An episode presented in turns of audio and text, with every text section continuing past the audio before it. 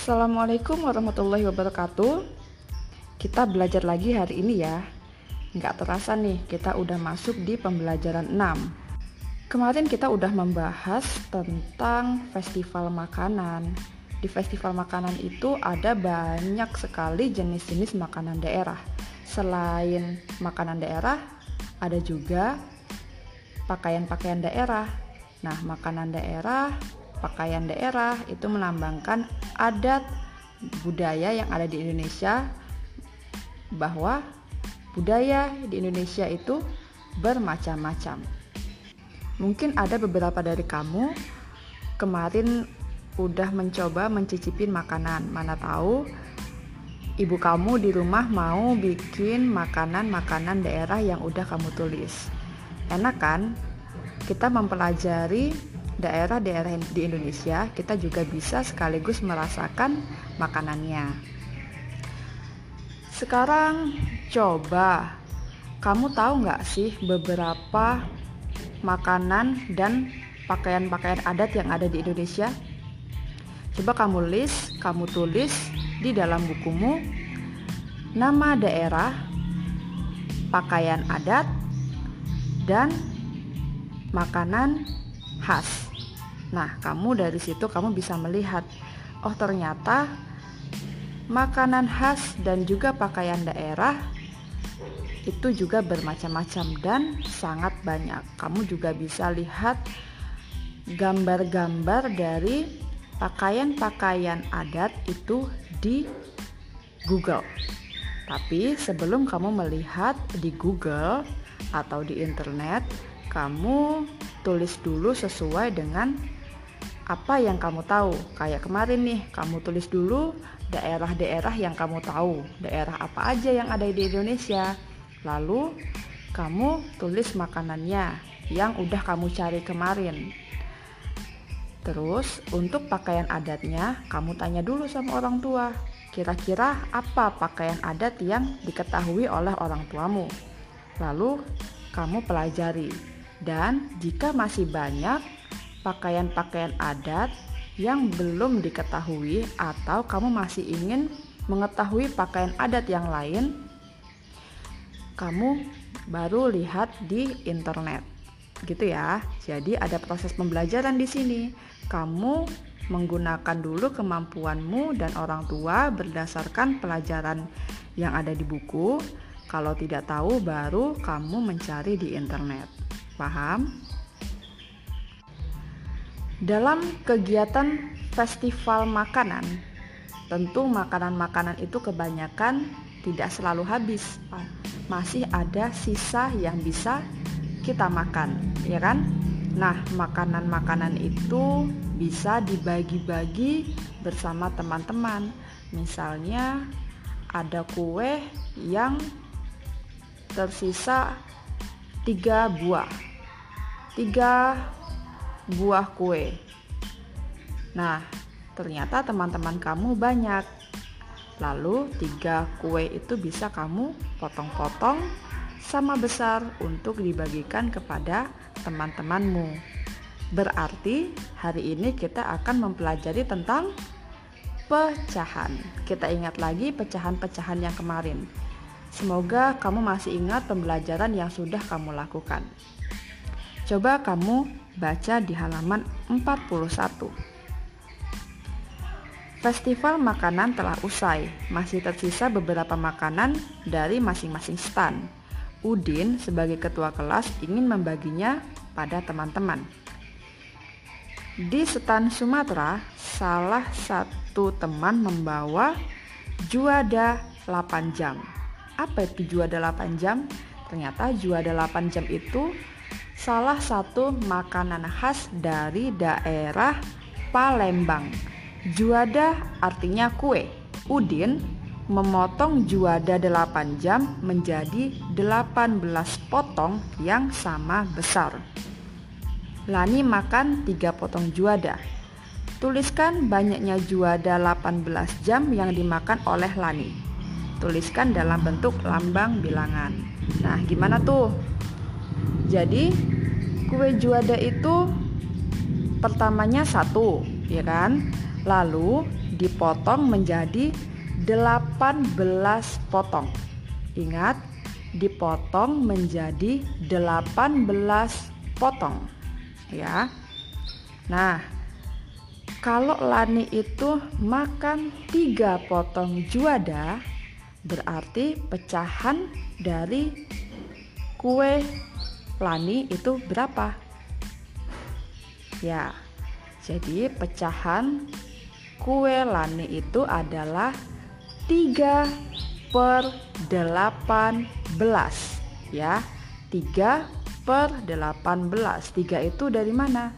3 itu adalah jumlah yang Lani dapat 3 potong 18 itu adalah total keseluruhan dari kue yang dipotong-potong oleh Udin tadi ada 18 potong paham kan? sekarang coba kamu kerjakan di halaman 42 sampai 43 yang nomor dua itu kamu memasangkan gambar dengan pecahannya. Kamu bikin garis. Sedangkan yang nomor dua, kamu memberi warna sesuai dengan pecahan yang tertulis. 2 per 4 maka yang kamu warnai adalah dua potong ya kan kalau 3 per 5 berarti yang diwarnai ada berapa? Kalau 4 per 10 yang diwarnai ada berapa? Dan 1 per 4 yang diwarnai ada berapa? Paham ya? Untuk melatih pemahamanmu, kamu harus berlatih lebih banyak. Kamu bisa menambah soal lagi dari buku LKS atau dari sumber-sumber yang lain. Kalau kamu sudah banyak benarnya, berarti kamu sudah paham. Kalau kamu masih banyak salahnya, berarti kamu butuh lebih banyak berlatih. Gunakan dua jam kamu untuk berlatih. Hari ini cuaca sepertinya tidak terlalu cerah ya. Hmm, bisa jadi nanti agak mendung dan bisa aja nanti sore hujan. Kamu takut nggak sama hujan? Jangan takut ya sama hujan. Cuaca itu bisa berganti-ganti. Kalau sekarang mendung, bisa jadi nanti hujan. Mendung itu apa sih? Mendung adalah awan yang mengandung hujan. Makna ini tertulis dalam Kamus Besar Bahasa Indonesia. Jadi dalam bahasa Indonesia itu memiliki kamus besar yang sudah menjadi standar dalam bahasa Indonesia. Dan dalam Kamus Besar Bahasa Indonesia itu, artinya mendung adalah awan yang mengandung hujan. Nah, selama ini kan kamu mungkin mengartikan mendung dengan bahasamu sendiri, dengan pemahamanmu sendiri. Ternyata kalau menurut bahasa Indonesia itu adalah awan yang mengandung hujan. Cuaca mendung berlangsung lama dan kelam. Itu menandakan akan turun hujan. Saat hujan, terkadang petir dan kilat menyertai. Kamu pernah nggak dengar petir dan kilat? Pasti pernah dong. Tapi kamu tidak perlu takut dengan petir dan hujan. Yang penting kamu berlindung di rumah atau di sekolah ketika kamu di sekolah atau tempat-tempat yang lain yang dirasa aman. Kalau kita sudah berlindung, insya Allah kita akan terhindar dari petir. Sekarang coba kamu cari lima kata yang berhubungan dengan cuaca. Nah, lagi-lagi kita mencari kata-kata yang berhubungan dengan cuaca. Dan temukan maknanya secara tertulis. Jadi, kalau hujan, hujan itu artinya apa? Petir itu artinya apa? Kamu bisa membuka Kamus Besar Bahasa Indonesia yang ada di internet atau kamu tulis dulu sesuai dengan pemahamanmu. Misalnya, petir. Petir itu adalah cahaya yang menyambar. Nah, itu kan menurut pemahamanmu. Tulis aja dulu seperti itu. Hujan. Hujan itu um, air yang keluar dari awan. Nah, bisa aja tulis kayak gitu. Tulis sesuai dengan apa yang kamu tahu Setelah itu baru kamu buka di internet, kamu cari sesuai dengan bahasa Indonesia. Nah, bisa kamu cocokkan. Bener nggak sih pemahamanmu selama ini? Bener nggak sih yang kamu tulis tadi? Nah, mungkin cuman beda-beda bahasanya aja, tapi maksudnya sama. Itu nggak masalah. Yang penting kamu sudah paham apa makna dari kata-kata tersebut. Ngerti ya? Jadi, gunakan dulu kemampuanmu baru kamu membuka internet atau membuka kamus. Paham? Mungkin kamu juga pernah mengalami banyak kenangan atau banyak pengalaman di waktu hujan. Kalau saya pernah nih waktu hujan, saya sedang jalan-jalan sama teman. Saya naik gunung di waktu hujan. Nah, itu seru sekali. Tapi ketika hujan kami berteduh di pos-pos. Nah, kamu juga pasti punya pengalaman yang sangat menyenangkan ketika hujan. Coba kamu ceritakan pengalamanmu itu bersama orang tuamu. Ceritakan aja secara lisan untuk melatih kamu berbicara. Ya, ceritakan pengalamanmu dengan menyenangkan kepada orang tuamu dengan bahasamu sendiri. Ya, paham ya? Latihlah dirimu untuk berbicara agar kamu menjadi percaya diri. Wah, ternyata pelajaran hari ini sudah selesai nih. Pembelajaran subtema 1 sudah selesai. Nah, kamu bisa buka di halaman 46. Coba nih, kamu udah bisa atau belum? Menghitung pecahan dari benda-benda yang ada di sekitarmu. Udah bisa belum? Kamu jangan bilang-bilang bisa. Kamu lihat orang tuamu itu melihatmu udah mampu belum? Soal-soal yang kamu kerjakan udah bisa belum kamu kerjakan? Kalau belum bisa berarti kamu bilang belum bisa. Tapi kalau sudah bisa baru kamu checklist sudah bisa. Terus menggali informasi mengenai perubahan cuaca. Nah, selama ini juga kan saya minta kamu untuk menuliskan kata-kata yang berhubungan dengan cuaca, kamu beritahu maknanya, ya kan?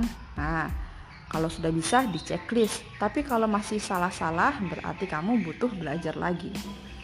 Yang nomor tiga membedakan variasi pola irama. Nah selama ini kamu nyanyi nggak nih? Ada lagu-lagu kamu praktekkan nggak? Kalau nggak kamu praktekkan, kamu pasti belum bisa membedakan pola irama. Maka harus kamu praktekkan, kamu nyanyikan dengan lantang agar kamu senang dalam belajar terus mempraktekkan gerakan bertumpu dalam senam lantai. Nah, kemarin kita udah praktek menirukan gaya pesawat terbang. Kalau kamu sudah mampu dengan seimbang dengan hitungan 1 sampai 5 berulang-ulang berarti kamu sudah mampu. Terus menunjukkan sikap bersatu dalam keberagaman. Nah, ini kemarin kita ngomongin tentang budaya-budaya di Indonesia, makanan khas, dan pakaian-pakaian yang ada di Indonesia kamu sebagai warga Indonesia yang berasal dari berbagai daerah itu kamu harus bersatu. Kalau kamu masih suka berantem berarti kamu tidak melakukan sikap bersatu. Lalu menyampaikan informasi mengenai cuaca dalam bentuk lisan dan tulisan. Nah, tadi juga saya minta kamu untuk bercerita sendiri dengan orang tuamu kan. Nah, itu untuk melatih kamu secara lisan dan kamu menuliskan Nah, kemarin-kemarin pernah saya minta kamu untuk menulis informasi sesuai dengan apa yang kamu tangkap. Tadi juga ya, pemahaman tentang cuaca, makna cuaca kamu tulis sesuai pemahamanmu dan membuka kamus. Nah, itu juga termasuk dalam menyampaikan informasi dalam bentuk tulisan. Dan yang terakhir, melakukan aktivitas yang menunjukkan bersatu dalam keberagaman. Nah, aktivitas-aktivitas apa yang kamu lakukan di rumah? Misalnya, kalau lagi hujan, tiba-tiba hujan, ada jemuran ibu yang belum diangkat, ada mungkin ibunya menjemur kerupuk. Nah, apa yang harus dilakukan? Kalau kamu ternyata di rumah waktu hujan, kamu cuek-cuek aja nggak bantuin ibu mengangkat jemuran, nggak bantuin ibu mengangkat kerupuk, berarti kamu belum bisa beraktivitas yang menunjukkan bersatu dalam keberagaman. Jadi Lakukan kegiatan-kegiatan tersebut dalam keseharianmu ya. Kamu sudah belajar tentang bersatu dalam keberagaman, maka harus kamu praktekkan dalam kehidupanmu sehari-hari. Paham ya? Oke, sampai sini aja pembelajaran hari ini. Terima kasih. Assalamualaikum warahmatullahi wabarakatuh.